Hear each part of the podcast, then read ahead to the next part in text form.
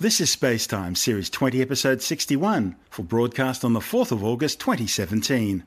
Spacetime is brought to you in collaboration with Australian Sky and Telescope magazine, your window on the universe. You can download Spacetime as a free twice weekly podcast just about everywhere, including iTunes, Stitcher, Pocket Casts, Bitesz.com, SoundCloud, YouTube, Audio Boom, direct from spacetimewithstuartgary.com, or from your favorite podcast download provider. Spacetime is also broadcast coast to coast across the United States on Science 360 Radio by the National Science Foundation in Washington, D.C., around the world through TuneIn Radio, and as in flight entertainment aboard Virgin Australia. Coming up on Spacetime, a new study finds the Sun's core rotates almost four times faster than its surface, determining the weight of a distant black hole. And do the lakes and seas on Titan fizz like soda pop? All that and more coming up on Space Time.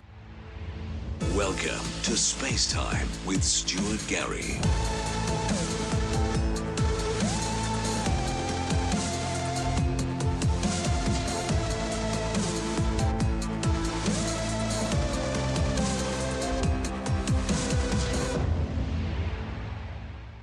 Astronomers have discovered that the Sun's core rotates four times faster than its surface.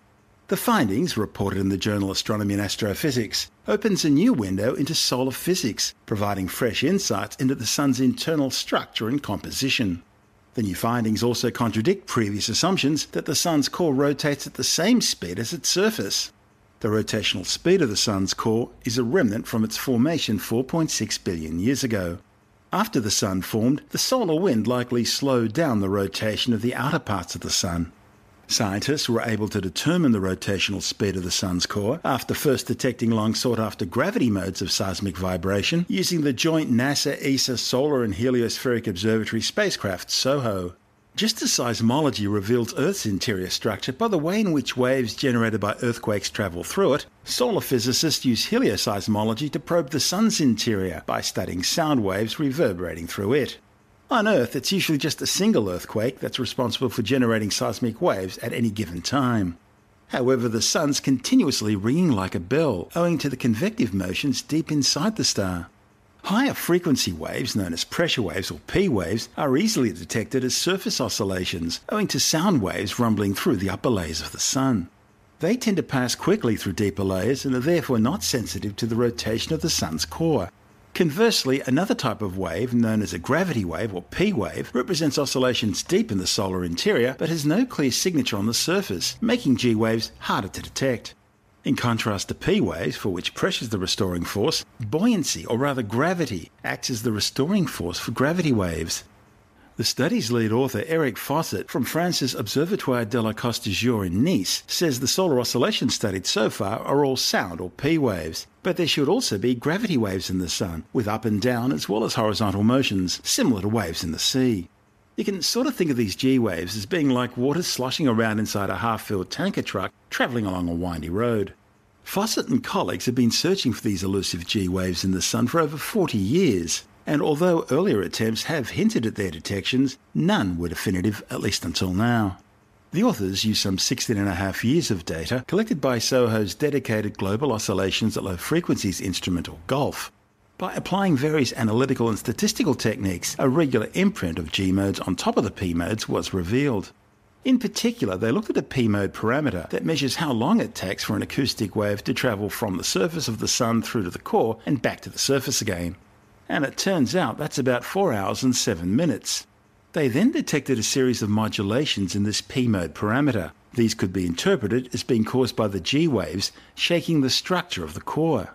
In other words, the 4 hour 7 minute P wave travel time changes ever so slightly because of the sloshing motion of the gravity waves. And it's the signature of the imprinted G waves which suggests that the core is rotating once every Earth week. That's nearly four times faster than the observed surface and intermediate layers.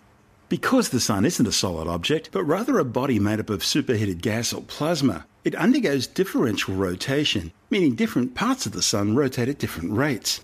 This differential rotation is caused by convective motion as heated plasma being transported between the core's radiative zone and its surface is impacted by the Coriolis effect due to the Sun's rotation. This results in the Sun rotating faster at the equator than what it does at the poles. When referenced against background stars, the Sun's equatorial rotational period is about 25.6 Earth days, whereas its polar rotational period is around 33.5 Earth days. Viewed from Earth as it orbits the Sun, the apparent rotational period of the Sun at its equator is about 28 Earth days. The idea that the solar core could be rotating more rapidly than the surface has been considered for more than 20 years, but has never before been measured. The Sun's core is where nuclear fusion, the process which makes the Sun shine, takes place.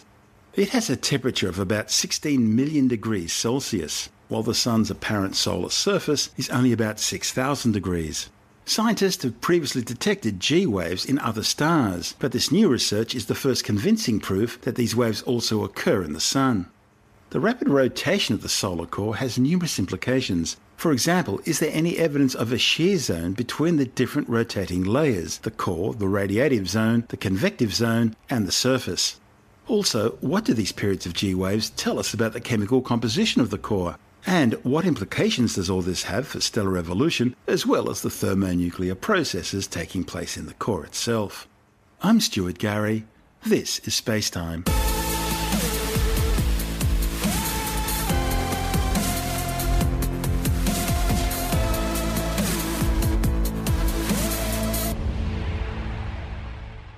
Astronomers have used the rotational speed of cold gas clouds in a distant galaxy to make the most precise measurements ever of the mass of the supermassive black hole at its centre. A report in the Astrophysical Journal Letters claims the supermassive black hole, which resides in the heart of the galaxy NGC 1332, has about 660 million times the mass of our Sun. This new method of determining the mass of supermassive black holes in distant galaxies will allow astronomers to better understand galactic evolution as well as the growth of black holes across the universe. NGC 1332 is an elliptical galaxy located about 73 million light years away in the southern constellation Eridanus, the River. Most, if not all, galaxies contain supermassive black holes, with debate continuing among scientists about which comes first, the galaxy or the black hole.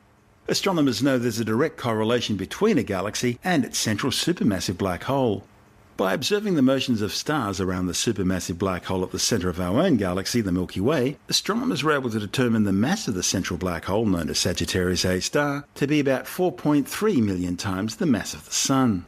The same technique has been applied to determine the mass of all sorts of systems, ranging from planets and stars to other galaxies and previous Hubble measurements indicated that the central supermassive black hole in NGC 1332 was somewhere between 500 million and 1.5 billion times the mass of the Sun. The problem is it's more difficult to determine the exact mass of black holes in very distant galaxies where individual stars can't be isolated by telescopes. So instead, Aaron Barth from the University of California, Irvine and colleagues measured the movement of a vast cloud of cold carbon monoxide gas orbiting around NGC 1332's galactic center.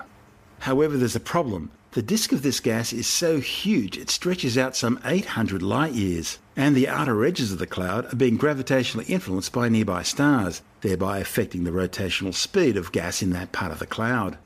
So, the authors use the high accuracy of the European Southern Observatory's Atacama Large Millimeter Submillimeter Array Radio Telescope ALMA, which is located in Chile, to make the most precise measurements possible of the inner parts of the disk's rotation.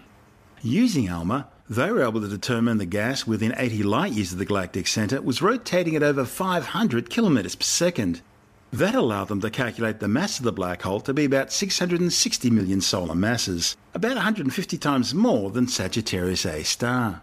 And this is Space Time. I'm Stuart Gary.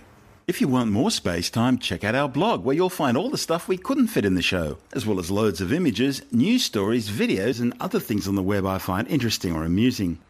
Just go to spacetimewithstuartgary.tumblr.com. That's all one word and in lowercase, and that's Tumblr without the E. You can also follow us through at Stuart Gary on Twitter, at Spacetime with Stuart Gary on Instagram, and on Facebook just go to www.facebook.com forward slash spacetime with Stuart Gary.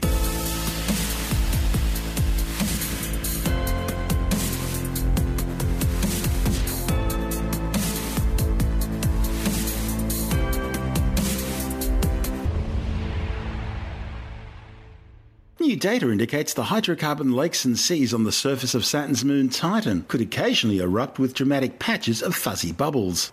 The findings came from research at NASA's Jet Propulsion Laboratory in Pasadena, California, where scientists simulated the frigid surface conditions on Titan, finding that significant amounts of nitrogen can be dissolved in the extremely cold liquid methane which rains down from the skies and collects in rivers, lakes, and seas. The findings, reported in the journal Icarus, demonstrate that slight changes in temperature, air pressure, or composition can cause the nitrogen to rapidly separate out of solution, like the fizz that results when opening a bottle of soda pop. NASA's Cassini spacecraft found that the composition of Titan's lakes and seas tends to vary from place to place, with some reservoirs being richer in ethane and others in methane. One of the study's authors, Michael Malaska from JPL, says the experiments show that when methane rich liquids mix with liquids rich in ethane, for example from heavy rain, or from runoff when a methane rich river mixes into an ethane rich lake, the nitrogen is less able to stay in solution. The release of nitrogen, known as exsolution, can also occur when methane rich seas warm slightly during the changing seasons on Titan. A fizzy liquid could cause potential problems for any future NASA mission sent to set sail on Titan seas. You see, excess heat emanating from such a probe could generate bubbles to form around its structures, such as the propellers used for propulsion, making it difficult to steer or keep the probe stable. The notion of nitrogen bubbles creating fuzzy patches on Titan's lakes and seas is also relevant to a number of unsolved mysteries which Cassini's been investigating since its time exploring Titan. The biggest of these is the so called Magic Islands. During several flybys, Cassini's radar revealed several small land areas on the seas, which first appeared, then disappeared, and in at least one case, reappeared again. Scientists have proposed several possible explanations for what could be creating these seemingly island like features, including the idea of fields of bubbles. And this new study provides details about the sorts of mechanisms which could be forming the bubbles, that is, if indeed they are the culprit. In characterizing how nitrogen moves between Titan's liquid reservoirs and its atmosphere, the authors also coaxed nitrogen out of a simulated ethane rich solution as the ethane froze on the bottom of their tiny simulated Titan lake. You see, unlike water, which is less dense in its solid form compared to its liquid form, ethane ice would form at the bottom of Titan's frigid pools. And as the ethane crystallizes into ice, there's no room for the dissolved nitrogen gas, which then comes fizzing out. Malaska points out that the movement of nitrogen on Titan wouldn't just happen in one direction. Clearly, it has to get into the methane and ethane before it can get out again. Malaska describes it as the lakes of Titan breathing nitrogen. And of course, a similar phenomenon does occur on Earth with carbon dioxide absorption by our planet's oceans. Cassini made its final close flyby of Titan, its 127th encounter, on April the 22nd. During the flyby, Cassini swept its radar beam over Titan's northern seas one final time. It was that flyby which changed the spacecraft's course to begin its final series of 22 plunges through the gap between Saturn and its innermost rings, known as Cassini's grand finale. The 20 year mission will finally conclude with a suicidal death plunge into Saturn's atmosphere on September 15th. You're listening to Space Time. I'm Stuart Gary.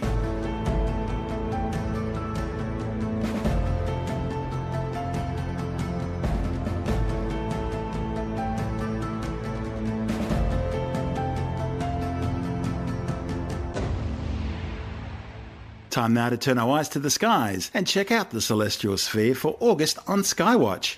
And the constellation Scorpius the Scorpion is high overhead, covering almost a third of the August night skies.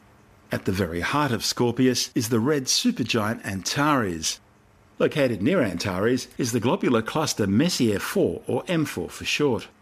Globular clusters are densely packed spheres of thousands of gravitationally bound stars, which were all originally born at the same time in the same stellar nursery. They're usually fairly ancient, as old as some galaxies, dating back around 12 billion years. Located just below the sting of Scorpius are the open clusters M7 and M6. Open clusters are less densely packed than their globular cluster counterparts. That means the stars inside them are less gravitationally bound and consequently more prone to drift away over time. Another open star cluster in Scorpius is NGC 6231, located about 6,500 light years away, just near the star Zeta Scorpii. NGC 6231 contains about 120 stars, including a significant population of high luminosity supergiants, numerous white yellow stars, and at least two Wolf Rayet stars. Wolf Rayettes, or as some call them Wolf Rayets, are hot, extremely luminous evolved stars nearing the ends of their lives. Having run out of hydrogen for core fusion, Wolf-Rayet stars are no longer on the main sequence and are fusing progressively heavier and heavier elements in their cores, in the process generating hot, powerful stellar winds and surface temperatures of up to 200,000 degrees. Just behind Scorpius is the constellation Sagittarius, the half man, half horse of Greek mythology. Sagittarius can be traced beyond the Greeks to the ancient Mesopotamian archer god Nergal. As we mentioned in last month's Skywatch, the very centre of the Milky Way galaxy is found in Sagittarius, some 27,000 light years away. Sagittarius is known for its nebulae and clusters more than any other constellation. One of the largest and brightest is the globular cluster M22, big enough to be visible to the unaided eye. Located some 10,600 light years away near the galactic bulge, M22 is more elliptical than most globular clusters. It's located just south of the ecliptic, the imaginary plane in the sky upon which the planets orbit the Sun. M22 contains some 70,000 stars, covering an area of 100 light years. It also contains at least two black holes, and is one of just a handful of globular clusters known to contain planetary nebulae, the spectacular puffed off outer gaseous envelopes of dead sun like stars. Located in the sky next to Scorpius in the west and Sagittarius in the east is the constellation Ophiuchus, often portrayed as a snake coiled around a man. In Greek mythology, it's Ophiuchus which raises Orion from the dead after he's bitten by Scorpius. That's why it's used as a symbol by the medical fraternity. Ophiuchus contains several star clusters and other interesting features, the best of which would have to be Barnard star. Barnard star is the second nearest star system to the Sun, beaten only by the Alpha Centauri triple star system. Located some 5.9 light years away, Barnard star is a spectral type M red dwarf, only about 0.144 times the mass of the Sun. At between 7 and 12 billion years of age, Barnard star is considerably older than the Sun, and it may be one of the oldest stars in the Milky Way galaxy. Because of its age, Barnard star's lost a great deal of rotational energy, and the periodic slight changes in its brightness indicate it rotates about once every 130 Earth days. As we mentioned earlier, the Sun rotates every 28 Earth days. Given its age, Barnard star was long assumed to be quiescent in terms of stellar activity. But in 1998, astronomers were surprised to observe an intense stellar flare, indicating it's a flare star. Flare stars are variable stars that can undergo unpredictable dramatic increases in brightness in a few minutes. It's believed that the flares on flare stars are analogous to solar flares on the Sun, in that they're generated by stellar magnetic energy stored in the star's atmosphere. Lying just to the west of Scorpius is the constellation Libra, the Scales. In Greek mythology, Libra represents the claws of Scorpius the scorpion. However, the Romans considered Libra distinct from Scorpius and saw it as scales symbolizing the equinoxes, the times of the year in March and September when the Earth gets equal lengths of day and night. 2,000 years ago, the Sun moved into Libra at the time of the September equinox. But due to precession, as the Earth's spin axis wobbles in direction, this point in time has now moved into the adjoining constellation of Virgo. If you turn to the south in the Southern Cross, you'll find it's in the constellation Centaurus, another half man, half horse mythical beast. Centaurus was the teacher of many Greek gods and heroes. He was placed among the stars of the heavens after accidentally being killed by a poisoned arrow fired by Hercules. Close to the pointer star Beta Centauri lies NGC 5139, Omega Centauri, the largest and brightest globular cluster in the visible sky. Because of its brightness, the ancient Greek mathematician and astronomer Claudius Ptolemy originally thought Omega Centauri was a star. It has a diameter of over 150 light years and contains an estimated 10 million stars, giving it some 4 million times the mass of our Sun. Located some 15,800 light years away, Omega Centauri is another example of a very ancient globular cluster, around 12 billion years old, and it's one that contains many population 2 stars. Population 2 stars were the second generation of stars to have formed, and they were all created directly out of the remains of the very first stars to shine. Omega Centauri is also interesting because the stars in its core are so crowded they're estimated to be an average of only one tenth of a light year away from each other and that compares to the nearest star to our Sun, which is Proxima Centauri, located some 4.2 light years distant. Close to Omega Centauri is the giant lenticular galaxy NGC 5128, better known as Centaurus A. We see Centaurus A looking as if it's split in half by a thick band of dust. The galaxy was discovered in 1826 by astronomer James Dunlop from his home in what is now the Sydney suburb of Parramatta, a long time before the bright lights of a modern city would make such discoveries impossible. Located some 13 million light years away, Centaurus A is one of the strongest radio sources in the sky, and it's thought to be the result of a merger between an elliptical and a spiral galaxy. August is also the time for the peak in the annual Perseids meteor shower. The Perseids meteors are the debris trail ejected by the comet Swift-Tuttle as it travels along its 133-year orbit through the solar system. As the name suggests, the Perseids radiant, the point in the sky from which the meteors appear to originate, is in the constellation Perseus. The Perseids are one of the oldest known meteor showers, with early Chinese historical records of its activity going back almost 2,000 years. It's also a long meteor shower, being active between the 17th of July and August the 24th but the peak will be on the night of August 12th, with some 60 meteors per hour being visible. The Perseids are also very bright and fast moving meteors, travelling at speeds of 59 kilometres per second. They're best seen between midnight and just before dawn, producing long bright trails as well as some spectacular fireballs. Most Perseids burn up in the atmosphere at altitudes over 80 kilometres. Because they're best seen from the northern hemisphere, our southern hemisphere listeners will need to look to the low northern skies because the radiant is well below the northern horizon. And now, with the rest of Skywatch for the August night skies, here's Jonathan Nally, the editor of Australian Sky and Telescope magazine. We've been having some really good weather across Australia lately, haven't we? Uh, really clear skies and not too cold. Perfect for stargazing. In fact, I think I read today that certainly some parts of Australia have had their, their warmest and driest winter, or July at least, for decades, or even on record in some places. So that, that's been pretty good for stargazers. I don't know about everyone else. Yeah, warmest July since records first began 150 years ago, and driest July in 22 years. Not that global global warming is real or anything like that, of course. Oh, it couldn't possibly be. No, so that's all a conspiracy, isn't it? The other thing, too, is even though you've got clear skies, it might not still be good for stargazing if you've got a lot of wind because wind uh, makes the stars twinkle. And while it looks pretty, if you try and look at them through a telescope, uh, it looks awful. you don't want twinkling stars. You want nice, pinpoint, steady stars. Astronomers call this seeing. It's like uh, just like a measure of weather, I suppose. It's like sky weather for stargazing. How good the seeing, in inverted commas, is. Uh, good seeing means you have clear skies, no wind, nice steady stars. Bad seeing is when you've got rotten weather and, and twinkling stars. Astronomers hate twinkling stars. Poets love it, but astronomers hate it. Anyway, that was July. So we're talking about August now. So looking at the night sky in the evening time, we find the Milky Way stretching across the sky from the northeast right over to the southwest. Really good time to see the Milky Way. In fact, the center of the Milky Way in the region of Sagittarius is pretty much directly overhead for those people who live roughly at the latitude of Sydney, anywhere around the southern hemisphere. Plus or minus a bit doesn't matter, but you know, know, roughly there, sort of mid latitudes in the south, then you've got the centre of the Milky Way directly overhead. And this is actually one of the reasons why astronomy is so good in the southern hemisphere. It's because we do have the galactic centre where lots of exciting things astronomy wise are going on. So uh, unfortunately, our cousins in the northern half of the planet don't get to see that. They can see other things, but they don't get to see that galactic centre. The other things they don't get to see are the two galaxies that we can see down here in the southern sky, the large and small Magellanic Clouds. They're the nearest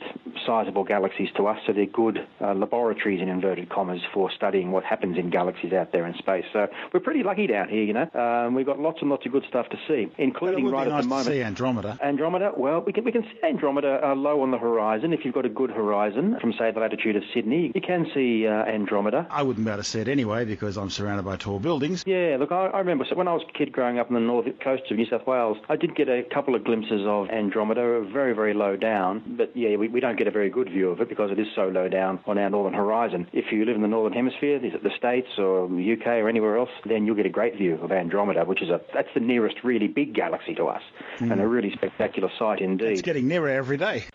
yeah, well, yes. Uh, what is it, two billion years or something? We're uh, going to go. 3.7 it's going to collide. Oh, oh good, because I was worried it was only two. Yeah, now 3.7, I expect to be covering it live when it happens on space time. 10 bucks? Right, you're on. Back closer to home, uh, the planet Saturn is nice and high at the moment. It's sort of just to the side of Sagittarius. It's in a constellation called Ophiuchus, which is one of these, uh, what's the 13th sign of the zodiac, but let's not get onto that. But Saturn, yeah, basically is right overhead at the moment too. Pretty fantastic to see. Grab your telescope or grab someone else's telescope if you don't have one yourself and take a look because the view of the ring planet never disappoints. Now, the largest planet in the solar system, Jupiter, is down towards the western horizon in the middle part of the evening, setting at around about 10 p.m p.m. at the start of August. As the weeks go by, Jupiter will get lower and lower in the sky until by the end of the month it will basically have become lost below the horizon during the middle part of the evening. So now's the time to have a look at it and take a look on the 25th. If you're having trouble finding which one's Jupiter, take a look on the 25th out to the west because you'll see the moon there, and right next to it will be what looks like to be a big bright star. Well, that's actually the planet Jupiter. Okay, so the moon, as it goes around its orbit, sort of passes by each of the planets in turn, and if you can find the right night where the moon is next to a planet, that makes it really easy to identify the planet. So uh, on the, the in the same vein, take a look out on August the 30th, and you'll find the moon right next to Saturn, high overhead there. So that's really uh, an easy way to try and find the planet. And of course, right now the Southern Cross is pretty high in the southern skies as well. Yep, it's down there, sort of high in the southwestern part of the sky, lying on its right-hand side. And I know we've spoken about this before, but I'll just remind everyone that the Southern Cross looks like, uh, when we say cross, it's like a, a crucifix type cross, not a plus symbol on your keyboard. So it, it, basically looks like a kite, really. When you join the lines of the, the stars together, it looks got a kite shape. And at the moment, it's yeah, sort of lying a bit on its right-hand side, down the southwest. And above it are two stars known as the two pointers in the constellation Centaurus. You can't miss the cross or the pointers really because they are the, they're big and bright and prominent, the only ones really of their kind down in that part of the sky. Now that's the evening part of the stargazing session. Now if you're a morning person, there's plenty to see in the eastern half of the sky. That's where the action's taking place. This includes the fabulous constellation Orion, the Hunter, with its bright stars Rigel and uh, Betelgeuse, and it's very easy to see. Group of, I never saw that movie. Was that in that movie? Never What was- seen the what was- movie? You'll survive. My life. Well, maybe. Yeah. You know, I didn't even see Terminator. Hasta la vista, baby. You know why I didn't see Terminator when it came out? Why? Because it had Arnold Schwarzenegger in it. And uh, those of us of an, of an appropriate age will recall that movies that had Arnold Schwarzenegger in it were not really considered to be, um, well, very good. Hasta la vista, baby. See all these things I missed out on? You've had a really deprived childhood. And adulthood too, and it's still going on. I'm, I'm still very deprived. Yeah, but anyway, where was I? Um, yes, the morning morning part of the sky. So Orion the Hunter, yes, Rigel and Betelgeuse. That's where we were. Betelgeuse, Betelgeuse, one of the stars in, in Orion. There's also that very easy to see group of three stars in a row, which when you look at the mythological figure in the sky of the, the Hunter, that's the the belt that holds his I know toga or something together. Now a little way around to the right of Orion, or, or to the right or south as you're going, you'll find the brightest star in the night sky, which is Sirius. It's actually two And stars little- you're looking at. Yeah, yeah. Well, a lot of the stars you look up there in the night sky are two stars Yeah. or more stars, but um, but you don't know that just with your naked eye, and even some of them you don't even know looking through a telescope. A little further around to the right or south still is another bright star called Canopus, which is the second brightest star in the night sky. And the brightest thing of all in terms of planets and stars that you can see is Venus, and it is visible out in the eastern sky uh, in the early morning hours. It's visible all month, in fact, low down on the eastern horizon just before dawn. I mean, you can't miss it, it's so bright. Only the sun and the moon, brighter things in the sky. So that's about it for the stars and planets, but now we've come to eclipses, Stuart, because for listeners in Australia, the Pacific Islands, most of Asia, Africa, and some of Europe, there's going to be a partial eclipse of the moon on the night of August the 7th or the 8th, depending on what time zone you're in. It won't be the biggest and best partial lunar eclipse we've ever seen, but about a quarter of the moon will go dark as it moves through the Earth's shadow. So give that one a, a go uh, on the evening of August the 7th or the 8th, depending on your time zone. And then, a couple of weeks later, on August the 21st, there's going to be the big one for people in certain parts of the world, particularly in the United States, because there's going to be a total eclipse of the sun. Now, this is going to be the first total eclipse of the sun visible from the US mainland since 1979 believe it or not. It's just the way it happens. Uh, some places get them more regularly, and others you go for a long, long time without getting them at all. So everyone's pretty excited over in the States, I can tell you, because something like 90% of the people uh, in the country live with, within a couple of hours' drive of the centre line of the eclipse and potentially can go, hop in your car and go there and see this fantastic event. So that's on August the 21st. And in fact, if people go to the Space Time blog on Tumblr, they'll be able to see exactly how long it will take them to drive from their place to the centre line of the eclipse, because we've got little map there for people to look at. That's great. And look, the other thing is too, if you can't drive to see the to the centre line of the eclipse and see totality anywhere else in the country there, and, and in other parts of the world too that, that will get this eclipse, you'll see a partial eclipse of the sun. So that's pretty good to experience anyway. And the thing is too that if you want to experience the eclipse or the totality and you can't be there on the centre line, well, there are going to be people live streaming um, over the web, and I'm sure all the TV stations in the states are going to be covering it, particularly for people who get clouded out. Perhaps this is the problem sometimes. You know, you make all these plans years ahead in some cases and, and keep your fingers crossed that the weather's going to be good on the day. But sometimes uh, the, the weather gods do not cooperate, and despite all the best laid plans, you get clouded out. So, fortunately, in this day and age, we do have all this extra high tech stuff, which means you can watch it from basically anywhere. Now, this is to do with the sun, of course, so you need to use the standard, sensible solar precautions, which basically means do not look directly at the sun when it's eclipsed or not with optical aid or even just the naked eye. You can get these special little eclipse glasses you can wear. They're fine. There are special filters you can get for your telescopes, and I mean special filters. So if you know what you're doing, you can get hold of those. There are all sorts of urban myths about things you can use to, you know, look through a CD or, you know, exposed, old yeah, exposed don't risk it. camera film. Don't risk any of that stuff. Just do not risk it. You don't want to risk your eyesight. But anyway, all the information you need to look at the solar eclipse or experience it or, or do whatever you like is available on the Sky and Telescope website. And as you say, on the Space Time website. That's Jonathan The editor of Australian Sky and Telescope magazine. And this is Space Time. I'm Stuart Gary.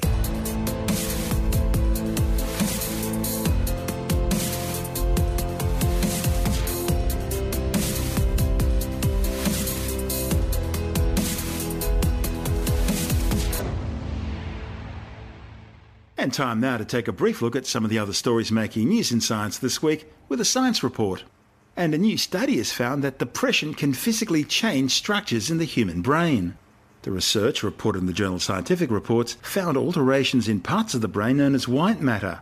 White matter contains the fibrous tracts which enable brain cells to communicate with each other through electrical signals.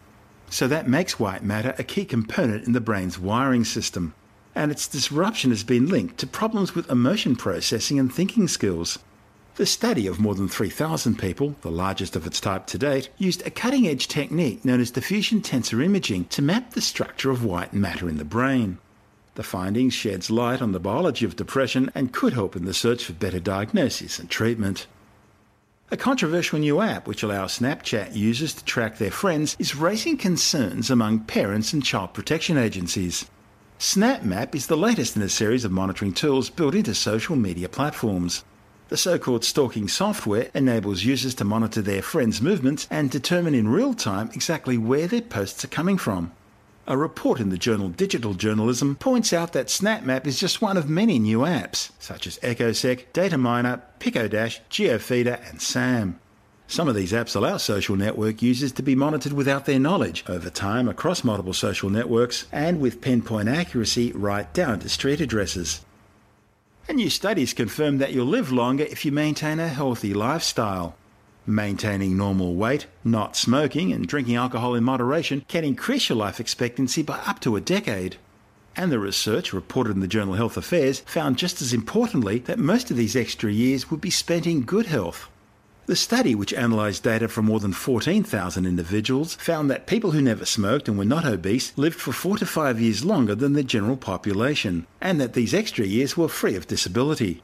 Interestingly, it also found that individuals who consumed alcohol moderately lived seven additional disability free years than the general population.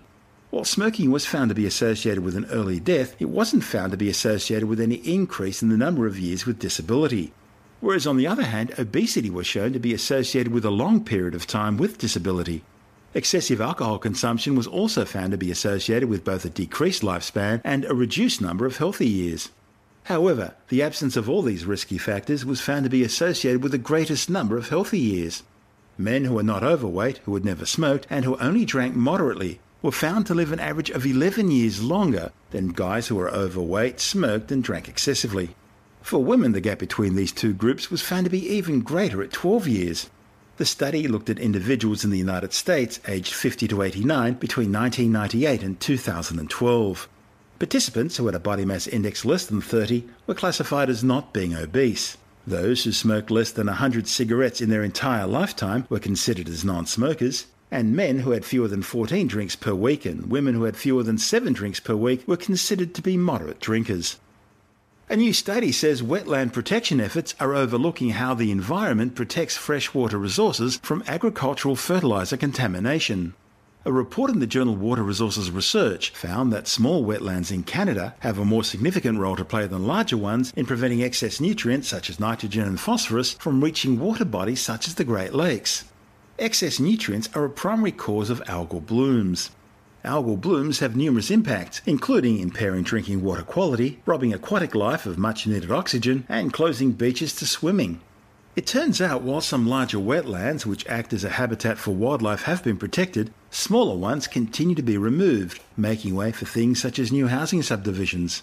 What's been overlooked is the different roles different wetlands serve. The study found that small wetlands act as a better nutrient sink than larger ones. That's because a greater percentage of their water touches the soil, either on the bottom or on the shoreline. And that's the key to removing excess nutrients and preventing them from making their way further downstream into larger water bodies. Up to 72% of Canada's original wetlands have now been lost to development such as agriculture and urban sprawl. Women on high fat diets during pregnancy not only create health problems for themselves, but also mental health disorders such as anxiety and depression for their children. A report in the journal Frontiers of Endocrinology found high fat diets alters the development of the brain and endocrine system of their offspring and has long term impacts on offspring behaviour. The study revealed behavioural changes in the offspring associated with impaired development of the central serotonin system in the brain. It also showed that introducing a healthy diet to the offspring at an early stage failed to reverse the effect. Previous observational studies have also correlated maternal obesity with a range of mental health and neurodevelopmental disorders in children. The new research demonstrates for the first time that a high fat diet, increasingly common in the developed world, had long lasting mental health ramifications for the offspring. In the United States alone, some 64% of women of reproductive age are overweight, and 35% of those are regarded as obese. The new study therefore suggests that the obesity epidemic in the Western world may be imposing transgenerational effects. Climate change is dramatically impacting on the highly endangered African wild dog population, slashing the survival rates of pups. The study, reported in the Journal of Animal Ecology, is one of the first to show how rising temperatures caused by human greenhouse gas emissions such as coal are affecting tropical species. Three concurrent studies monitored a total of 73 African wild dog packs in Kenya, Botswana, and Zimbabwe over a combined 42 years, finding dogs raised fewer pups at higher temperatures. Tracking using high tech collars showed that wild dog packs spent less time hunting on hot days. And when the packs tried to raise pups in hot weather, more of those pups died, potentially because they received less food from individuals returning from hunts. African wild dogs are among the world's most endangered carnivores, their populations are in high decline, with population estimates suggesting that fewer than 700 packs currently remain in the wild. I'm Stuart Gary. This is Spacetime.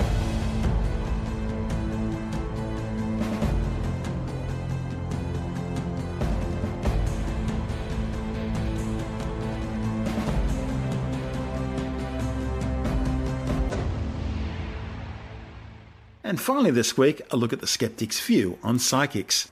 The scientific method involves observation, hypothesis, experimentation, analysis, and conclusion.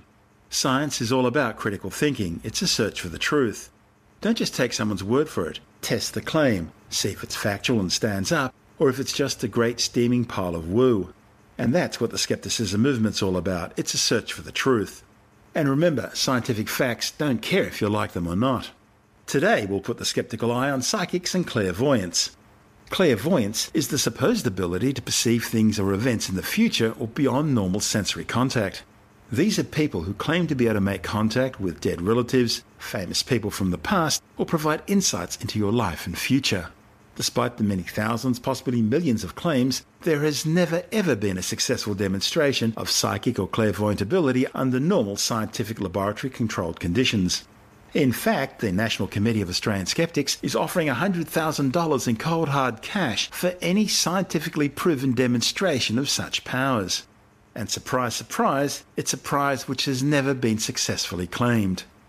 To paraphrase the Big Bang Theory's character Dr. Sheldon Cooper, who best described psychics and clairvoyance, there's absolutely no scientific evidence to support clairvoyance of any kind, which means psychics are frauds their professions a swindle, and their livelihood is dependent on the gullibility of stupid people. Eran Segev, President of Australian Skeptics, what say you?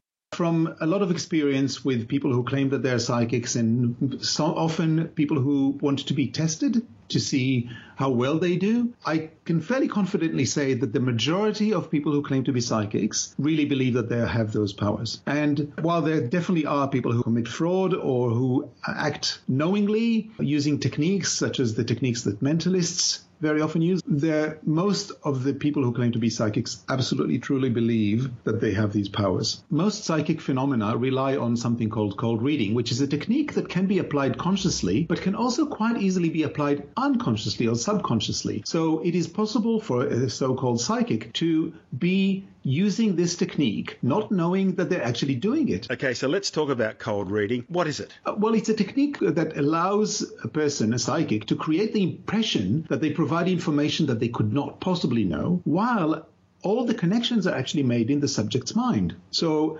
it's made of several techniques. The most common ones are, for example, Barnum statements. Barnum statements are statements that sound really specific but can actually apply to anyone. For example, I could say to you, you have a box of unsalted photographs at home that you haven't looked at in a while. That is so extremely likely to be true that it's it's just a safe bet. Or another example is you've had a disagreement with your brother or sister. You've had a disagreement with a family member, with you? a family member, yes. And by following that line of questioning, you can further narrow in on what the subject really wants to talk about anyway. Absolutely, depending on how they answer. There's also a lot of guessing. They would say it's something like, I see an older woman. Well, of course you see an older woman. You know, there's older women in everybody's life or in almost everybody's life. I see a woman and her name starts with a J or a G, but I also see an M. That could basically apply to anyone. The thing is, the psychic doesn't actually know what's going on. The subject is the one who's making all the connections and say, oh yeah, my mom was Jane or my auntie was Jane or whatever. They, they're the ones who find the connection and make it for the psychic. Another technique is something called a rainbow ruse, where you say something that will by definition apply to everyone. You say, you're usually a happy person, but at times events wear you down. That sounds almost like some of the hokum you get with horoscopes. That's exactly what it is.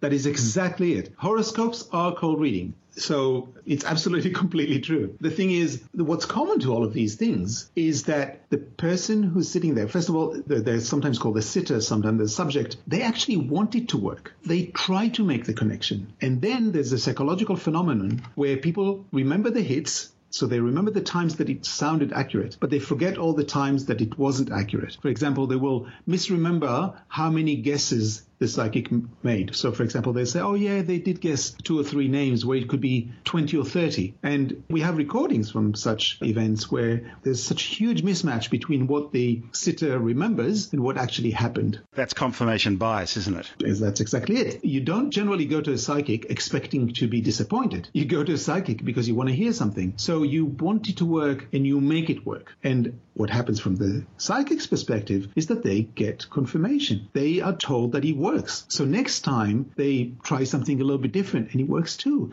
And it's all quite natural and it's, you know, it's conversational in nature. So cold reading can very easily be applied without being a fraud. And I believe that most psychics, definitely, you know, the small psychics that, you know, that charge $50 for a reading or something like that are not frauds. However, there are the big stage psychics who very often do things like hot reading.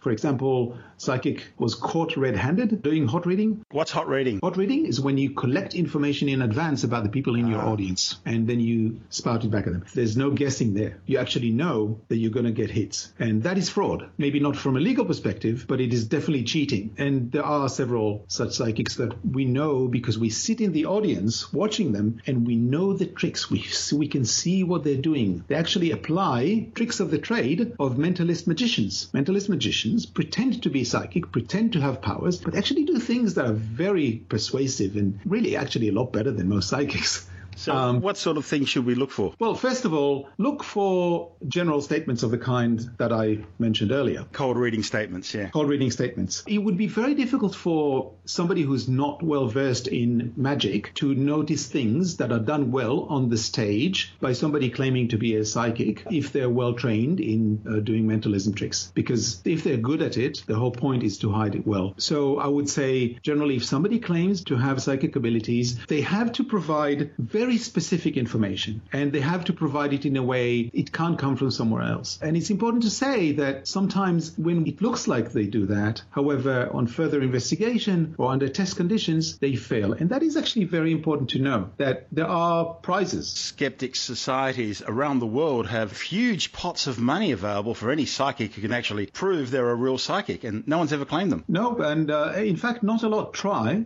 So James Randi had the James Randi Educational Foundation when they offered a million dollar prize for anybody who can prove uh, paranormal abilities under test, test conditions. There have been many claimants over the years, and none have even passed the initial test. The Australian Skeptics, the organization that I'm the president of, we have a hundred thousand dollar prize plus a twenty thousand dollar prize for anybody who refers somebody who actually wins our prize. So there's a pot There's of be made 120,000 there, folks. It's money to be made there for anybody who actually manages to show under test conditions that they have these powers. Describe test conditions. The point of the test conditions is not to have the person fail, is to ensure that what's happening is the real deal. So, for example, if we test a psychic, we want to make sure that they can't get the information from anywhere else but through their psychic abilities. Uh, so we work with the claimants to make sure that the protocol for the test is fair and acceptable to both us and them, and then they fail. And what are the protocols? It's easy to calculate the statistics for the protocol. So, for example, we don't accept general statements. It has to be things that are specific, measurable. So Um, again, I see a woman in your life. That's too general. that is absolutely too general. What we need is things that we can say yes or no. So, for example, specific dates would be fine. Numbers are fine. Images, to a certain extent, are fine. We have to define the parameters within within which we would accept those. That we also have to make sure that not only is it measurable, but it's also possible to calculate the odds that we would get a positive result by chance alone. And that obviously happens. If you flip a coin and you, you guess something, or you guess heads, half the time you will get it right by chance alone. It's not because you know it. It's because that's that's the way statistics work. So we have to make sure that we don't get a chance result, chance positive result too often. So generally what we say is we want a probability of one in a thousand for the initial test and one in a million for the full test. But as I said, nobody's ever gone to the full test because they always fail the initial test, the one in a thousand test. Have there been many people try to claim the prize? So with Australian skeptics, we have over the years probably had a few dozen claimants, and that is in addition to Any famous ones? no, the famous ones don't do that because the famous ones generally know what they're doing. They have a lot to lose by going, doing this kind of test. The fact that nobody's ever passed suggests to them, even if they do believe it, which very often I suspect they don't, even if they do believe in what they do, the risk for them is too high. They already have the RSL stages, and why would they come and risk their reputation by failing a skeptic's test? Why prove you're a fraud when people can only just speculate about it? Well, I think it's worse than that. They can always claim that they're not frauds, that they just they didn't have a good day or whatever. There's just nothing for them to benefit. It, like there's n- there's absolutely no reason for them to do it. Uh, however, we obviously have small time psychics of various kinds that we test, and so far nobody's ever passed the first stage. You put psychics in the same category as mediums? Nowadays, psychics is quite a generic term, but very obviously, mediums very often call themselves psychics. Mediums communicate with otherworldly beings such as ghosts or angels. In the past, we had these channeling, which was a very big thing in the 80s. Famous case where Randi brought Carlos uh, to Australia, and Carlos uh, was obviously a hoax, but he was not picked up by the by the media, which reported it very gullibly until Richard Carleton, I believe it was, broke the news that this was all a hoax. One thing that psychics really love to use is quantum mechanics. Quantum. Because- oh, it's all quantum. Yes, Oh, I've heard that absolutely. Absolutely. It is this kind of very strange thing. It's spooky. Even uh, even Einstein said that it was spooky, and um, it's something that very few people in the world understand. And psychics obviously don't understand it, but it's good enough that it sounds sciencey and that other people don't understand it, so you can pin a lot on it. And it is extremely common for psychics to say things like quantum physics has shown us that we can be in two places at the same time, or some other you know piece of silliness such as that. So they love it because it gives them an excuse for me for a lot of their claims. That's Eran Segev, President of Australian Skeptics. This is Space Time. I'm Stuart Gary.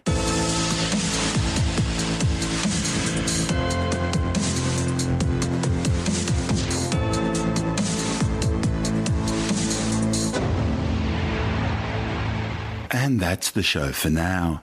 You can subscribe and download Space Time as a free twice weekly podcast through iTunes, Stitcher, Bitesz.com, Pocket Casts, SoundCloud, YouTube, Audio Boom, your favourite podcast download provider, or direct from spacetimewithstuartgary.com.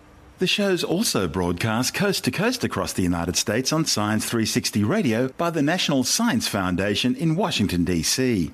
Around the world on TuneIn Radio and as part of Virgin Australia's in flight entertainment. If you want more space time, check out our blog where you'll find all the stuff we couldn't fit in the show, as well as loads of images, news stories, videos, and other things on the web I find interesting or amusing. Just go to spacetimewithstuartgary.tumblr.com. That's all one word and in lowercase, and that's Tumblr without the E. You can also follow us through at Stuart Gary on Twitter, at Spacetime with Stuart Gary on Instagram, and on Facebook just go to www.facebook.com forward slash spacetime with Stuart Gary. Spacetime is brought to you in collaboration with Australian Sky and Telescope magazine, your window on the universe. You've been listening to Spacetime with Stuart Gary. Subscribe at iTunes, Stitcher, Pocket Casts, or Audio Boom. This has been another quality podcast production from Bitesz.com.